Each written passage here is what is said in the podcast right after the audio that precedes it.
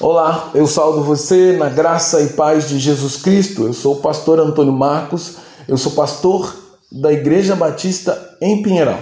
E pela bondade de Deus, pela misericórdia de Deus, eu quero compartilhar com você hoje a palavra do Senhor, porque essa palavra é poderosa, ela é rica e eficaz para nos moldar segundo a vontade de Deus, para que possamos também conhecer a sua vontade. Assim, eu quero refletir com você hoje sobre a história de Gideão no tema A Vitória Amarga de Gideão, no texto de Juízes, capítulo 8, versículos 10 ao 12, que diz: Estavam, pois, Zepa e Salmode em Carcô e seus exércitos com ele, uns 15 mil homens, todos os que restaram do exército dos filhos do Oriente, e os que caíram a espada foram cerca de 120 mil homens que puxavam espadas.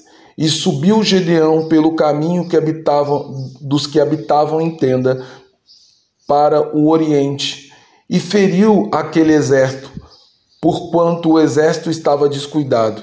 E fugiram os dois reis midianita, Zepa e Samur, Porém, eles, os soldados de Gideão, os perseguiram e tomou-os preso a ambos os reis midianitas, Izepa e Samuna, e afugentou todo o restante do exército. A Bíblia diz que Gideão e seus homens ficaram cansados pela noite de vigília que fizeram diante do arraial dos midianitas e seus aliados quando o Senhor pelejou por Israel, vencendo o exército inimigo, sem que os soldados de Israel lançassem mão de sua espada. Este fato lembra a vitória que o Senhor deu ao povo de Israel quando este viu gran a grande muralha de Jericó cair diante do brado de vitória do povo de Israel. Agora, contra os inimigos midianitas e seus aliados foi o som das trombetas e o quebrar do cântaro que impuseram o medo e o pavor no coração do exército midianita e de seus aliados. Embora eles fossem bem mais numerosos que todo o exército de Israel, grande foi a derrota daqueles. Então Gideão, induzido pelo clamor popular, e não pela vontade do Senhor, perseguiu os inimigos sem que o Senhor lhe tivesse ordenado.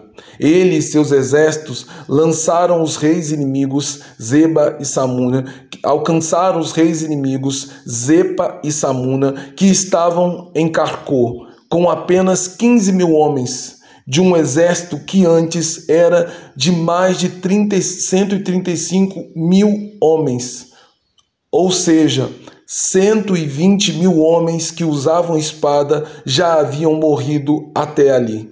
Gideão e seus homens, mesmo estando em menor número e cansados, atacaram o exército inimigo de surpresa. Agora, em plena luz do dia, Porém, o medo e o pavor causado pelo ataque do Senhor no meio da noite ainda afetava o ânimo e a coragem dos soldados inimigos, de maneira que eles não tinham nenhuma disposição e nem força para lutar. Por isso, Gideão e seus homens os venceram facilmente, enquanto Zepa e Samura, reis midianitas tentavam fugir da ira de Gideão e seus homens, porém Gideão os perseguiu e os capturou, e finalmente Israel matou todo o exército inimigo e prendeu seus reis.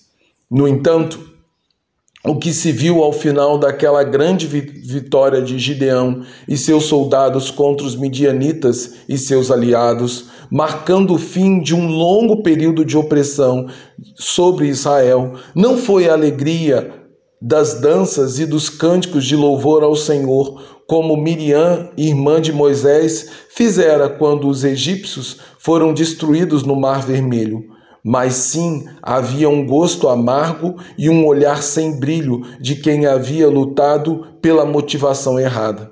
Assim, podemos aprender que nem toda vitória trará alegria derradeira ao nosso coração, mas apenas aquelas que alcançamos através do auxílio e pelo intermédio do Senhor. As vitórias que o Senhor nos põe para lutar as quais produzem um eterno peso de glória.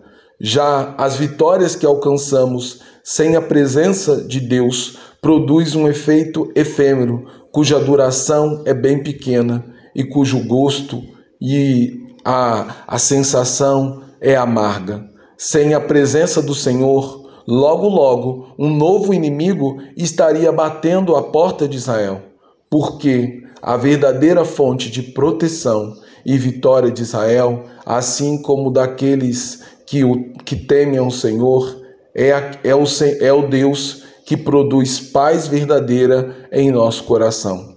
Por isso, eu convido você a lutar com perseverança o bom combate de Cristo, onde cada palavra que sai da nossa boca e cada atitude que tomamos é para a glória e o louvor de Deus Pai de nosso Senhor Jesus Cristo. Também convido você a colocar nosso Senhor, colocar no nosso Senhor toda a nossa esperança, seja de alegria, de paz, mas principalmente de contentamento e satisfação. Logo, minha oração é que não apenas possamos vencer as batalhas que estão diante dos nossos olhos, mas oro para que, antes de tudo, possamos aprender a obedecer e a cumprir a vontade de Deus para com as nossas vidas. Em nome e por amor de Jesus Cristo. Amém. Agora, que o amor de Deus Pai, o amor que não tem fim, que a graça e a misericórdia do Deus Filho que nos salva, e que o consolo e o refrigério do Espírito que nos conduz e nos orienta a lutar as batalhas de Deus e a viver em dependência do Senhor, que eles sejam conosco, para que possamos lutar as batalhas que o Senhor coloca diante de nós e possamos sentir o gosto bendito das vitórias que o Senhor nos concede por sua graça e misericórdia. Em nome e por amor de Jesus Cristo. Essa é minha oração por você. Amém.